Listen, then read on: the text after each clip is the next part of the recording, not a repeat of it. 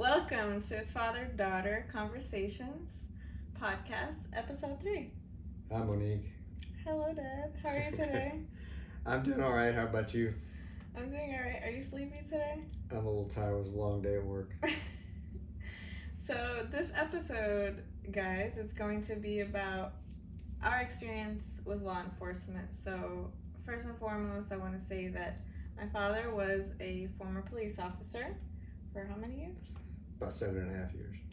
Seven and a half years. And I was in the middle of growing up, like childhood to preteens, when you were going through the academy. So we're going to share a little bit about our experience with, you know, um, my dad going through the police academy and then going into law enforcement. So, the first question I have for you today is what do you want people to know about law enforcement and police work? Well, I think, um, you know, there, there, it's a very complex, that's a complex question, and especially in today's, you know, with, in light of what's going on today and all the, all the things that have happened in the last couple of years. But I think, you know, what people need to understand is why people get into law enforcement in the first place. And I don't, I just don't think they really understand that I know for me um, and for most of the, the police officers that I worked with over the years and the ones that I still work with today in different capacities, they all got into it for really because they wanted to help people. Um, and that, that's really the main goal is in, in a million different ways. And I don't think that's another thing we can talk about is all the different ways and skill sets that you have to have for this job. But um, basically bottom line is you want to help people you want to serve your community you want to make it a better place you want to make it a safer place to live and you want to help people. And that's you know when i think that's a pretty noble cause. And, and you don't get into it for the money you don't get into it for the you know obviously for the the fame and you know the prestige you get into it because you want to help people. And that's you know that's what i decided to do and that's why i got into it. So that's why you chose. And how did you think that you were going to be able to help people like before you started versus like what you actually saw yourself like how you saw yourself helping people during. Well I, I think just like most people you're when you start and before you go to the academy and when you first get to the academy you're pretty naive about the job. I mean I know I certainly was. I had a, a you know what I'd seen on TV and what I when I had gone on ride-alongs I had a somewhat of an idea of what what's involved, but I had no idea the complexity of the job and how many things you would I would learn over the course of my career, how many different situations I would be in. I mean, that's one of the things that I, almost every police officer that I know says. You know, they, that's one of the things they like about the job. There no two day, days are the same. Every day is different. Every challenge is different. Every shift is different, and so that's true. Um, but that brings with it a lot of complexity to the job and so you can be dealing with one one you know critical incident in one minute and then five minutes later you've got a totally different one but they're equally important equally dangerous potentially so I, I started out thinking I you know I, I didn't really know exactly what I would be doing to help people but over time I learned that that means a lot of different things so it can be literally saving somebody's life, maybe at a at a you know a traffic accident. I, I remember showing up to some horrific traffic accidents and people, you know, were really seriously hurt and scared to death. Um, and you you know you do what you can to calm them down, control the scene, keep them safe, keep them calm until the ambulance gets there. Um, I remember one case where there had been a shooting and a you know a car crashed into the back of another car and there were three girls in the in the car and they were all hurt pretty bad and one of them had knocked out all of her teeth and she didn't know it and she was laying on the ground you know in a lot of pain upset crying but when she reached up and, and felt her mouth and realized she had knocked out all of her teeth she just went crazy i mean she started just panicked and so you know trying to keep her calm and trying to maintain you know the scene um, secure the scene until um, other police officers got there and um, it, you know, the ambulance got there. It was it was tough. So that's just one, you know, working with, you know, things like a rape victim or a child molestation victim, or, you know, and then you've got it's, it's just there's just so many different types of things that you're required to do and have to be trained to do. Um, and people don't. I don't think people realize that they don't see that. They don't know the complexity of the job. So that's something. I don't think the academy could prepare you for the like in a lot of ways prepare you for the actual. How do you think the academy prepared you, and maybe did not prepare you? Well, I will say that you know you're right. It, it can never prepare you fully for for what you're going to experience day one when mm-hmm. you hit the mm-hmm. streets. But I will say that they do it. They did an amazing job. You know, I can't speak for every police academy, but the one I went to in California and in Gilroy, and then later on in San Jose, I look back at that time. You know, I had my run-ins with some of the instructors and others I liked a lot, like any any job. But overall, the, they do a really good job of replicating what you're going to do on the street in the academy. So they they call them scenario tests. So when you uh, you take a lot of written tests. I mean, I don't know how many. Just it, it was an incredible amount of written tests, and but you also do scenario testing where you you know you walk into a room and there's actors that are police officers usually, are, and they're they're acting out different scenarios, different crimes, and you have to react as if that is an actual case. So if it, it could be anything from a suicide attempt to a to a, you know, an overdose to um, a, a crime scene of like a robbery or something, and then you have to treat it like it's real. Mm-hmm. Um, you know, I had some pretty interesting ones, some funny ones, some. You know, I remember one one of them was I had to get in a car and drive out to an air uh, an abandoned airstrip, and there was a building there with a bunch of boxes and stuff, and there was a guy supposedly um, graf- you know spraying graffiti on the building, vandalizing the building. So my you know, my responsibility was to get out of the car, put the spotlight on him, call him over, you know, try to make contact with him. And I was told, you know, no, you ha- there's no backup coming. Go talk to him. So I, you know, I start walking toward, and it's an ambush. So I turned around and ran for, you know, for cover, returned fire, but I tripped in the dark on the pavement, tore my hands up, broke my flashlight, dove behind the, you know, the car. Um, you, I mean, when you, when it's happening, it's it's real. It's very mm-hmm. real, and they do a good job of that. Yeah, because that's um, a situation that could really happen. Yeah. yeah. And then they bring in speakers like they brought in, for example, a heroin addict one time, and she talked about what it was like to be a heroin addict, and um, and they, you know, so they they really do a good job. But I, um, you know, driving scenarios, shooting scenarios, every every scenario you can think of, they try to cover. Um, and then at the end, you know, then there's also the physical fitness side of it. So you, you know, you're doing, you're doing, you're running every day. You're doing all kinds of, of different exercises, um, and so all of that kind of leads up to the culmination of, you know, the end of the academy. And um, I don't remember the percentages, but it, it seems like it was something like a third of the class, you know, a fourth to a third don't make it through, and they told us that in the beginning, you know, and it, it was true. It was. Uh, it wasn't easy. It was a lot harder than most people thought. And I was pretty old. I was I was 35, so I was the the oldest guy in the class and determined to beat out all the young guys and girls. so what's something you think that the police academy lacked in preparing and like I can imagine like preparing you mentally, emotionally, all that. I don't like I was saying, I don't think they really could, right? So what what do you think they lacked in preparing you? Yeah, I don't know that they lacked anything. I mean, I think it it it could be longer, even though it was it seemed like it lasted forever because there was so much pressure on everybody.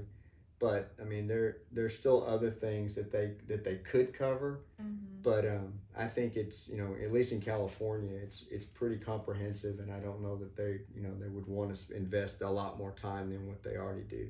But there were certain things you know I think a lot has changed, of course, since since I was in the academy. So I mean, there's a lot of you know, there's been changes to laws and policies and so forth, and especially nowadays, a lot of things have changed, and so I'm sure that's covered now in the you know in the in the classroom and then you know out on the on the field. So it's I think it's um but I, I do think it was a really good experience. I, I valued that a lot. I learned a lot about dealing with people and but also teamwork and that whole concept of you know your your fellow officers or you know that that they're your family they're your team it, you know you they're there for you and you need to be there for them because you're going to be put in situations where you're going to really need to trust each other, and that that came through loud and clear when I was there. Did you guys do like any team building or like trust type exercises? How did you learn to grow that trust within each other? Um, not the not the kumbaya fall back in somebody's arms and all- no, but you just I think over time you you learn to respect each other because they see that you're you know you're going through all this stuff together Mhm. and you're working toward a common goal and even though you may not work together at the same department in the future because we were from all different departments um, you just kind of you that respect and and appreciation for each other just kind of naturally grows i think that's it's kind of similar probably in the military and i think you know police departments are, are paramilitary operations and so a lot of those same things apply and I th- you know you learn that you've got to have each other's back. And, and I think that you, you, if you graduate from a police academy, you walk out of there with that, that knowledge and that feeling. Mhm. So, what did you like and what did you not like about police work, about being a policeman? Um, I think that, you know, every, I think every police officer will tell you they don't like the paperwork. Um, but that was the paperwork, so to speak, the report writing was one of my strengths. And so, even though I didn't necessarily like it, um, I realized how important it was. So, if you can't write a good um, report that's that's clear, concise, makes sense, is in chronological order, all those things, then you're probably going to not have a very good chance of winning that case if it goes to court.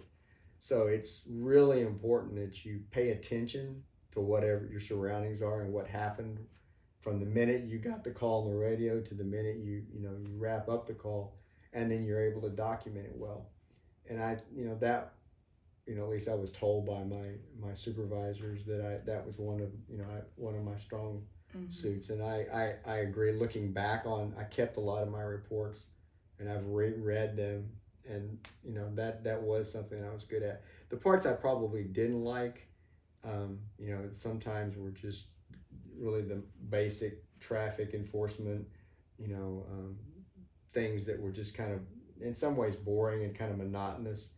Uh, but you know there were other thing other times where you know like i said it was it's it's a, it's a strange job because there you know sometimes especially if you work the night shift graveyard shift there are long periods where there might not be a lot going on and then it's all of a sudden it's just super intense for the next 30 minutes or 45 minutes and then it's back to kind of Mhm. and it wreaks havoc on your system i mean your Mhm. your adrenaline levels go through the roof you know your your heart your your heart rate it goes through you know through the ceiling and then you're back sitting down in a car having to be calm having to think having to to write or we used to record our report so we we did a face sheet filled out a face sheet by hand and then we had little tape recorders little cassette tape recorders and we recorded our reports and then we turned them in at the end of the shift and they had people that typed up our reports for us. Um, probably the hardest part of the job was if you got you know there were nights where we might have 10 12 15 reports and trying to keep trying to keep track of all of the things that happen all the names all the all the addresses all the you know everything that happened in that report and then recall it at the end of the night and not get them confused or leave out something important that was probably one of the most challenging parts of the job.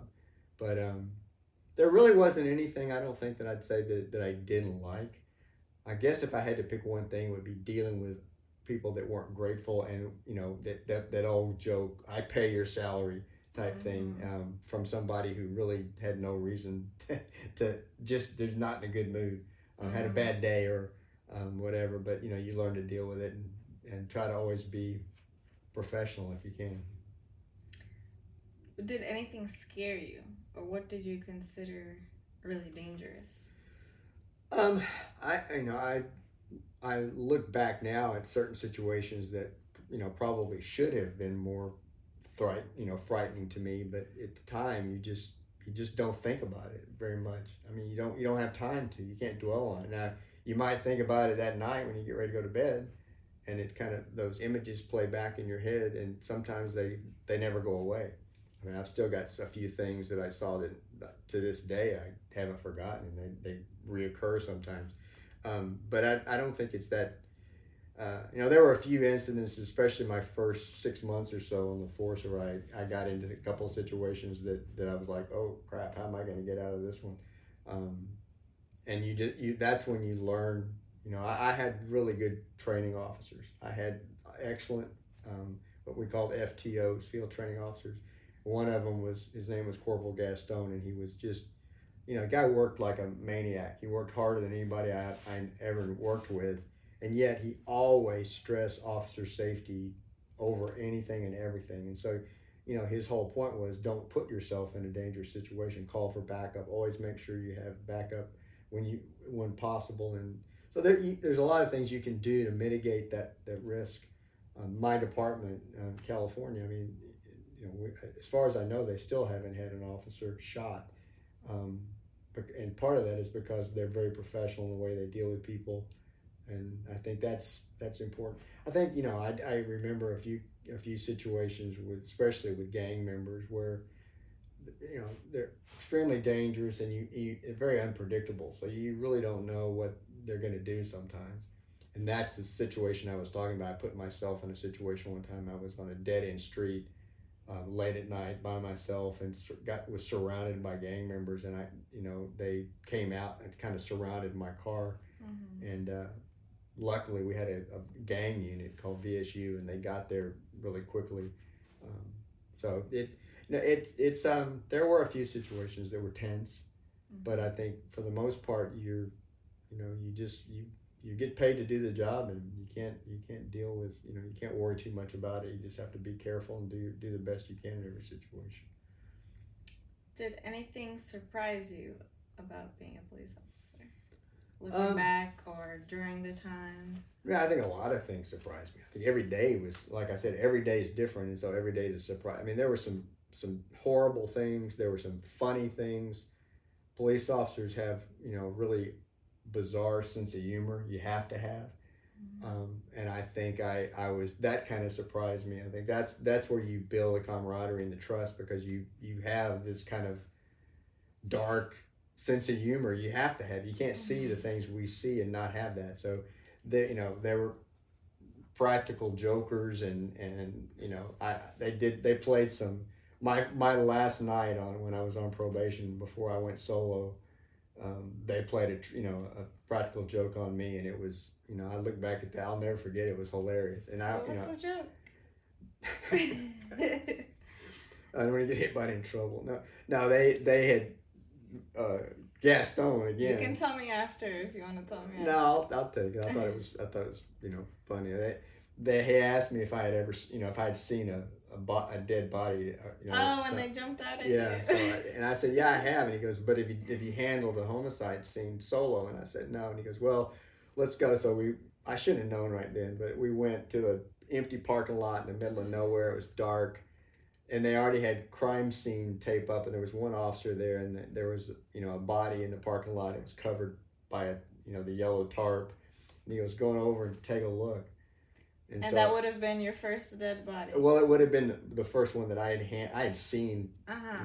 but anyway, so I went over there to pull the the cover back, and it was another officer who was laying underneath the cover, jumped out, you know, boo, and I literally, I think, jumped straight up and started running backwards in the air, like you know, going for my gun, and the whole third shift was standing over there in the, behind the building, just dying laughing and Gaston grabbed me from behind and they all came out. You know, it was like, congratulations, you, you know, you made it through training. And then they, you know, they did so they did a lot of we did a lot of things that were, you know, just kind of foolish stuff. Uh-huh. But um, I think a lot of people in uh, hospitals they have to have that kind of like otherwise it's it gets sad, you know. Yeah, I mean, and we I spent a lot of time in hospitals. I mean, taking you when you take somebody in for what's called fifty one fifty for a psychological evaluation, and you you know you get to know all the doctors, and you sit there for hours waiting for the psychiatrist to come in and do an evaluation. And um, so I spent a lot of time in hospitals, but uh, yeah, that's yeah, those were some of the good memories, that the jokes and stuff, and then it's, it's um, but again, you just kind of get to know the people and there was a lot. there was a lot. So, what do you think you learned from being a police officer? and what do you want people to know about your experience? Well, I, I learned a lot of things. Um, different, like I said, it's a, you need so many different. There's so many different skill sets that apply. So I learned how to kind of put together my thoughts, um, how to how to speak in public because you testify in court, and you also make presentations to the you know the public. I made a lot of presentations at schools and to to community groups and neighborhood groups. Um, so that's one skill set. Learning, like I said earlier, learning to write in a concise manner because those reports are going to be used in court against the people you've arrested. Um, I learned, you know, the importance of staying in shape, the importance of, of you know, a lot, just a lot of different things. Uh, but I think the most important one was probably how to deal with people, how to deal with the public. So you got to realize, for the most part, when you're the people you're dealing with, is probably the worst day of their life. You know, I, I, I had a sergeant one time tell me, ask me, Keith, how many times in your life has a police officer come and knocked on your door. And I honestly had never had one except for one time when my father passed away. They came, you know. Um, so that you know that was it. And but some of these people, some of these kids, have had police officers constantly coming to their house, coming to their door, and so you can see why they have some of the animosity that they have. But you learn to deal with those kind of stressful situations, angry people, drunk people, crazy people you know you you name it um, every every type of person in every type of scenario trying to you know I, I didn't speak really good spanish but it was close enough to to where i because i did speak fluent portuguese so i would could get by with my spanish. I had some funny situations with that too but you know but they could understand me and i could i could make myself understand so um, Yeah, we lived in an area where there were a, a lot, of Spanish a, a lot of a lot of Hispanics and a lot of um, you know some people spoke you know some English, but occasionally you'd come across somebody that didn't speak any English, both the victim of the crime and, and then the criminal, and you would have to do you know question the either you know both of them and try to. Um, if you didn't have an interpreter available, over time I got better and better and better at it and could speak, you know, better Spanish. But um, so and that was something else I learned. I mean, learned communication. Uh, so there was a lot of how to deal with with your coworkers and a lot of different personalities there. And again, um, those those relationships, how to how to work with very little sleep, because a lot of times we got you know next to no sleep and and, and uh, different sh- shifts all over the place, like night shifts or Yeah. day shifts. yeah, that was that was really hard for me because I was always a night person, but having to you know work for a while and, and you know swing shifts that kind of in the, the in the middle I didn't mind too much because I'm a I'm a night owl anyway. But that graveyard shift kicked my ass. Having to you know get up, you would go to bed when it was getting the sun was coming up, and that was hard to adjust to at first. So mm-hmm. there's a lot of, but a lot of things that I learned, and so what I've realized, you know, a lot of what I learned, I've been able to use in in all in every other job I've had since then. Mhm. Um, I have to do I have to do a lot of writing now. I do a lot of public speaking now. I deal with angry parents and happy parents and kids with disabilities and you know kids that are, have gotten into trouble, and so a lot of the same similarities apply. And I think that's you know I didn't really realize at the time how how I was going to use those things, but I did. What do you um, want people to know about your experience as a police officer? And from here, we can go into what's happening in the 13 states with the defunding the police.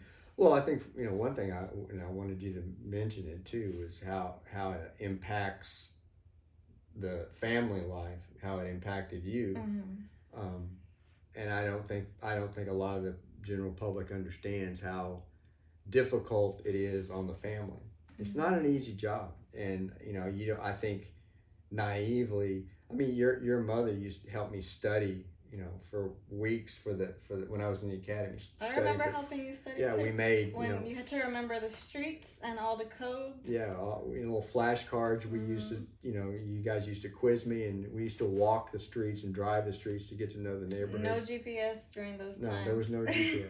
um, one of my other field training officers, Earl, uh, Earl made a had a book uh, with all the streets in alphabetical order and the major cross streets, and so we memorized those. And so the whole, you know, I, the whole family went through that. You and Mhm. your mom went through that with me, and so yeah. you suffered, you know, just like I did in, in when I was in the academy.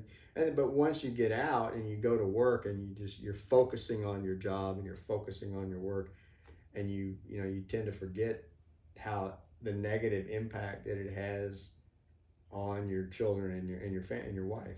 Mhm. Um, and you know I don't, I'll never know for sure, but I can imagine now what it was like. You know, uh, there's a saying that that, that most wife a wife had. Um, there's no better sound, at, you know, at three in the morning to hear that Velcro un, unsnap. Mhm. And what that means is, you know, your husband made it home, Yeah. and the Velcro is, you know, the, the belt and the vest, and you you made it home, and they hear that sound, and they know you're okay. Mhm. Um, so I, I know there was, you know, that there was a lot of that, um, you know, fear that you might not come home or you know whatever. I, I know there was. I remember one time, I, we had some um, gang members out at gunpoint that had robbed a a 7-Eleven. We had them, you know, proned out on the park in the parking lot, and you and your mom and a friend of yours from Brazil was visiting. Remember that? Mhm. you pulled up and you go, oh my God, that's my dad. Um, you know, and, and then when I realized it was, you know, really almost unbelievable to me was one night early, early in the, you know, three or four in the morning, we woke up and we saw, you know, the flashing lights out our window.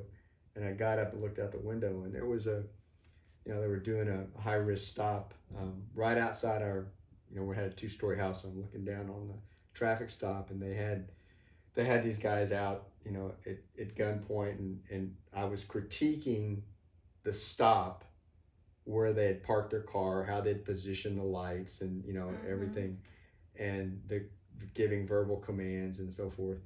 And I was sitting there telling Vera what they were doing right and what they were doing wrong, and and didn't even dawn on me.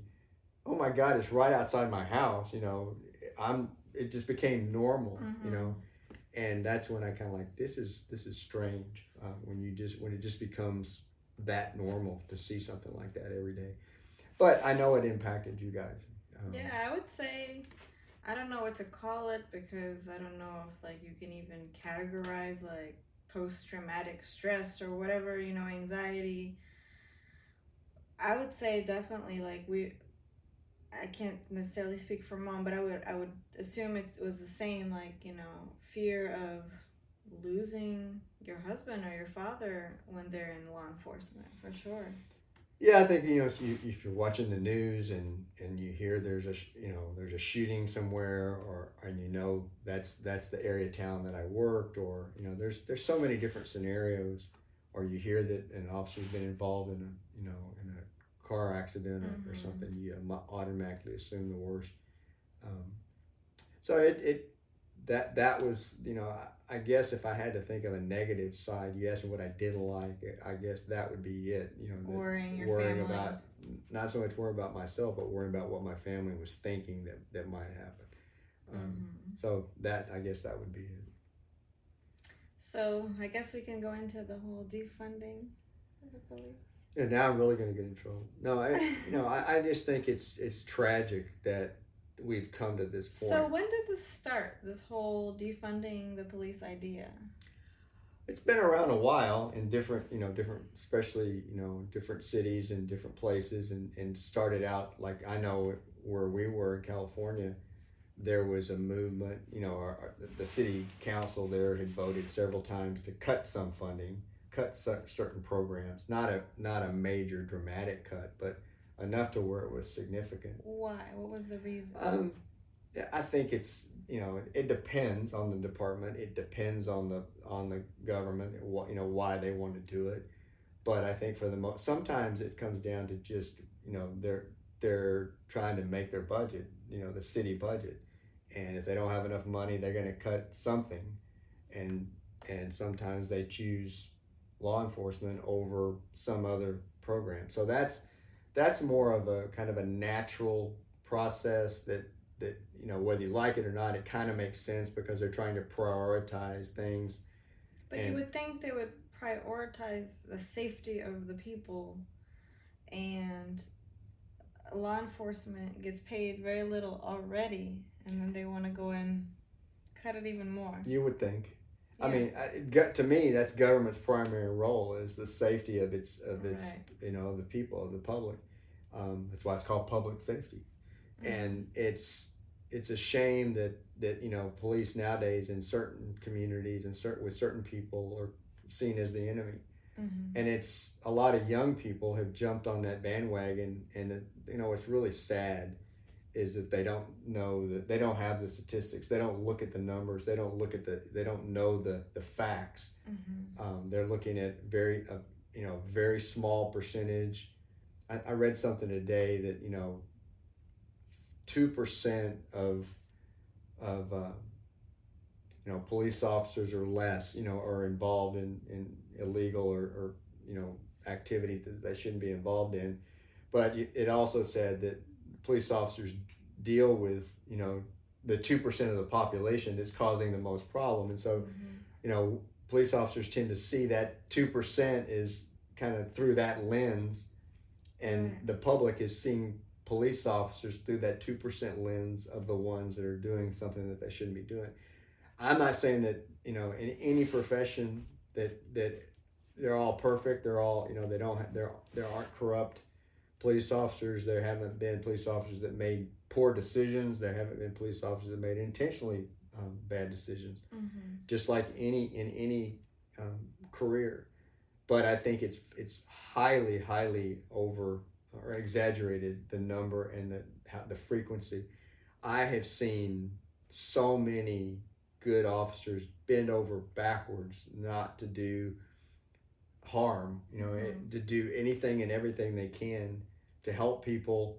Um, you know, uh, I was listening to a podcast today about discretion and how you know police officers have discretion. We used to have a lot more, and for different things happened over time. Laws changed, and in some cases, what people don't understand is you don't have that discretion anymore. You have to make an arrest, whether you really think it's the best thing or not. You don't have a choice. An example of that is domestic violence Mhm. that came all came about after O.J. Simpson, and so you you walk into a scene and you know there's signs of visible injuries. Almost doesn't matter how you know how insignificant they are. You're required by statute to make that arrest, and there were some times where that was a hard decision to make. I, I Mhm. have several examples of that, but you know there are other other things where um, you do have discretion. And I know I used to one another one of my field training officers told me he started every day with five traffic stops, but he didn't write a ticket. He just gave a warning and, and tried to, and it was a way to build, you know, good faith and goodwill with the with the citizens. And so I kind of tried to follow that. Um, you know, I I wanted to keep people to be safe. Obviously, if it was something extreme, you know, dangerous, then I would write a ticket or do or whatever I needed to do. But a lot of times it was just, hey, you're you know you didn't see that stop sign and, or you did, you were going a little too fast. Slow down and be careful and be safe. You've got a kid in the car or whatever. So it's it's um it it's a, it's not an easy job, but I think right now it's a very dangerous time because some of these cities have have uh, I think what what happened and really it was it was a dangerous time. We were heading down this path before. Mhm. Um, you're putting a lot of people, typically the communities that need the police the most are often the ones that, that go in this direction sometimes Mhm. and I know a lot of those people, those families, those you know, those mothers and fathers, and that's not what they want. Mhm. You know, this is a political a political thing a lot of times. So who do you think is to blame for this whole? We learned that there was thirteen states so far. I'm I'm not sure of the number, but I, I do know it. It's if you look at the states and the cities that have that have gone in this direction, their crime rate has soared. Their the number of homicides is is is just astronomical, and it's Mhm. direct. I mean, if you don't have enough police officers, they're underfunded, understaffed. Um, you know, they're they're they're just not going to be able to serve as the deterrent that you need. Mhm. And you know, the other side of that is they you know there's the term demilitarize the police, and again, it's it's terminology. People don't understand what that means. I I had I had I made a comment the other day. It's like you don't want to give police officers a military style vehicle or helmets and shields because they, they look intimidating. They there's a and that when they're needed, they need to look intimidating. It's like you don't want to send a football player in to play a football game and not give him a helmet or shoulder pads because he looks intimidating. It's Yeah. there for a purpose. You want them to um, be prepared. Prepared and protected so he doesn't get hurt and he's able to do his job. Right. Um, and if you and if you have adequate policing, you have enough police officers, and you're well funded and you're well trained, and you you have a good rapport and a good relationship with your citizens, then you won't need all of that stuff. I mean, or you'll need it less often, less frequently. Um, and so I, I really I really think it's sad because I, I've talked to a lot of people about this, and they're starting to regret some of the decisions they've made in some of these cities and it's cost a lot of police officers their their careers. They've decided to, to move on and do something else. And so what that's going to do is exacerbate the problem because now you're going to lose the good ones and you're going to replace them with what? You know, I don't know. Mhm. um, and who are you gonna call when you're in trouble? Well, that's real trouble. yeah, and how long is it going to take them to get there? And I, you know, and it's it's ironic because you know sometimes um, I've seen some of the people that are the most adamant about defunding and, and reimagining police departments um, are the first to call the police when they get in, you know, get their tail in a crack. Mhm. I've seen it over and over and over again. So I, I understand where it's coming from on, on one hand because I know that it came out of grief and anger about something that happened with a, with a police officer. But then the media takes that, blows it way out of proportion. pro- Um, proportion. Sometimes it's outright lies about what happens. Releases information before they have all the facts. Mhm. They get everybody whipped up and angry and scared. A lot of it is the media's fault too. I, I, think. I think a, a huge percentage of the media's Mm. fault. And And I think a lot of people they don't want to see like their family members get arrested and they want somebody to blame, you know, and so or their friends or coworkers. So instead of realizing that those people that are getting arrested need to take responsibility for their actions, they want to blame it on the police Yeah, there- officers. There's a certain amount of that. I think, you know, and my, you know, you know, I ha- have had this conversation before, but to me, one of the biggest problems in society today is is the individual's lack of responsibility. You know, Mhm. everyone instead of stop needs to stop thinking in terms of groups, you know, tribal politics, all this stuff, and and focus on yourself. Make yourself a better person make your your environment a better environment take care of your problems your family and then your house and your and then your community and then and it'll grow Mhm. but it you you know everybody no it's funny some people are they're easy to criticize everybody else but they don't look at themselves they don't look at their shortcomings what what's going on in their life you know why do they have the problems that they have they just want to blame it on somebody else and i think that's that's one of the biggest problems we have today is, is lack of personal responsibility at all levels um, of society. So I, I, I think we're kind of at a, you know, I, I hope we reached a critical tipping point. Um, and I think people are starting to see that it might have gone a little too far. I am Mhm. all for um, more training and more more options for police officers. I think I don't think there's a police officer out there that would you know refuse training um, especially if it was something that they felt like were really beneficial and made made the community safer made themselves safer and made them better at their job. Actually made them better. Not something not something political that's just going to appease people. Something that actually helps them. So dealing with you know with mental health situations and dealing with people that are, ha- are in a mental health crisis. But this idea that you don't you you shouldn't send a police officer to a call like that. You should send a counselor.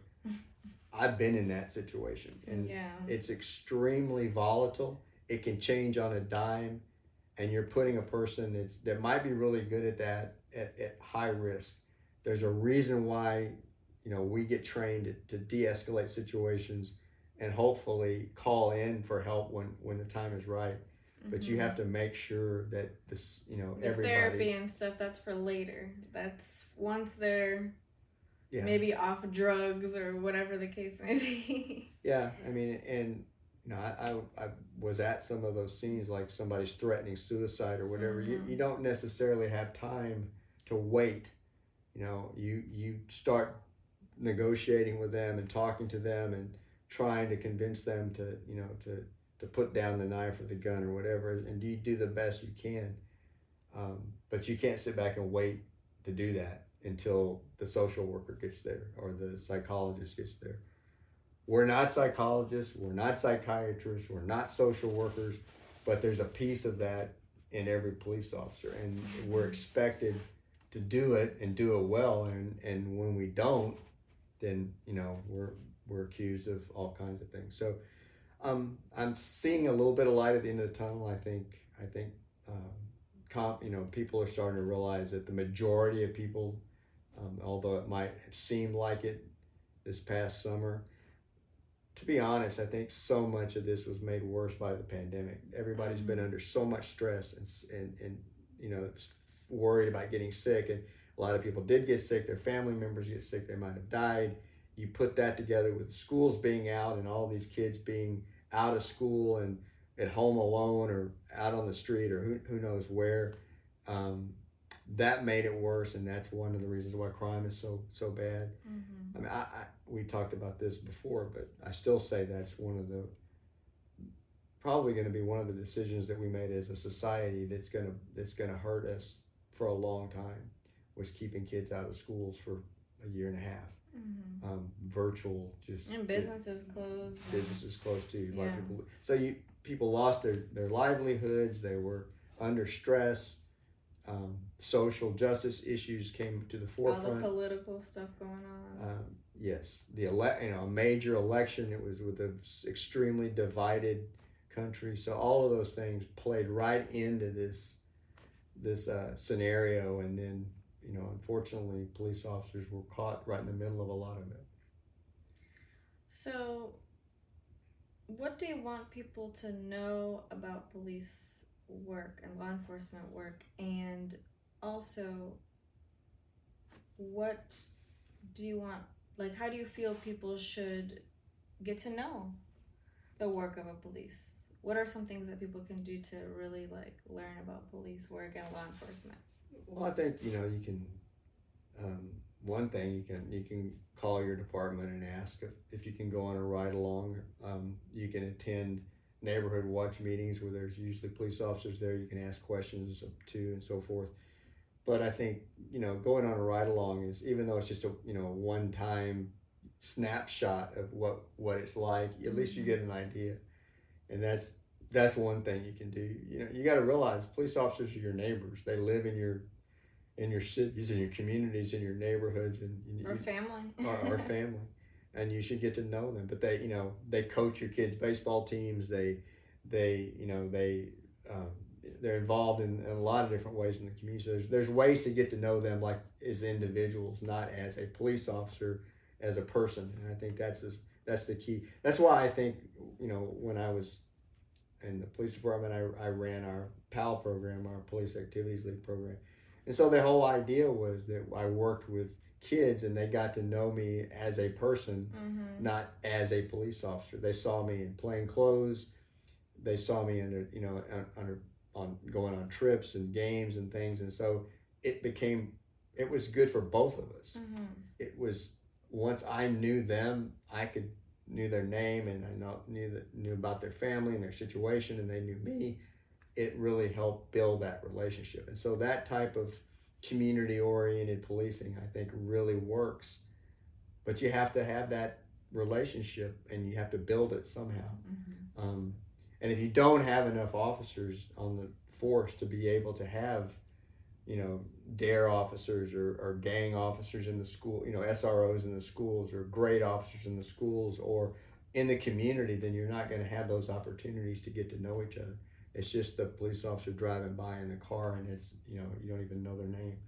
So I think, I think that's, you know, one one thing people can do, and, and police officers can do, reach out themselves.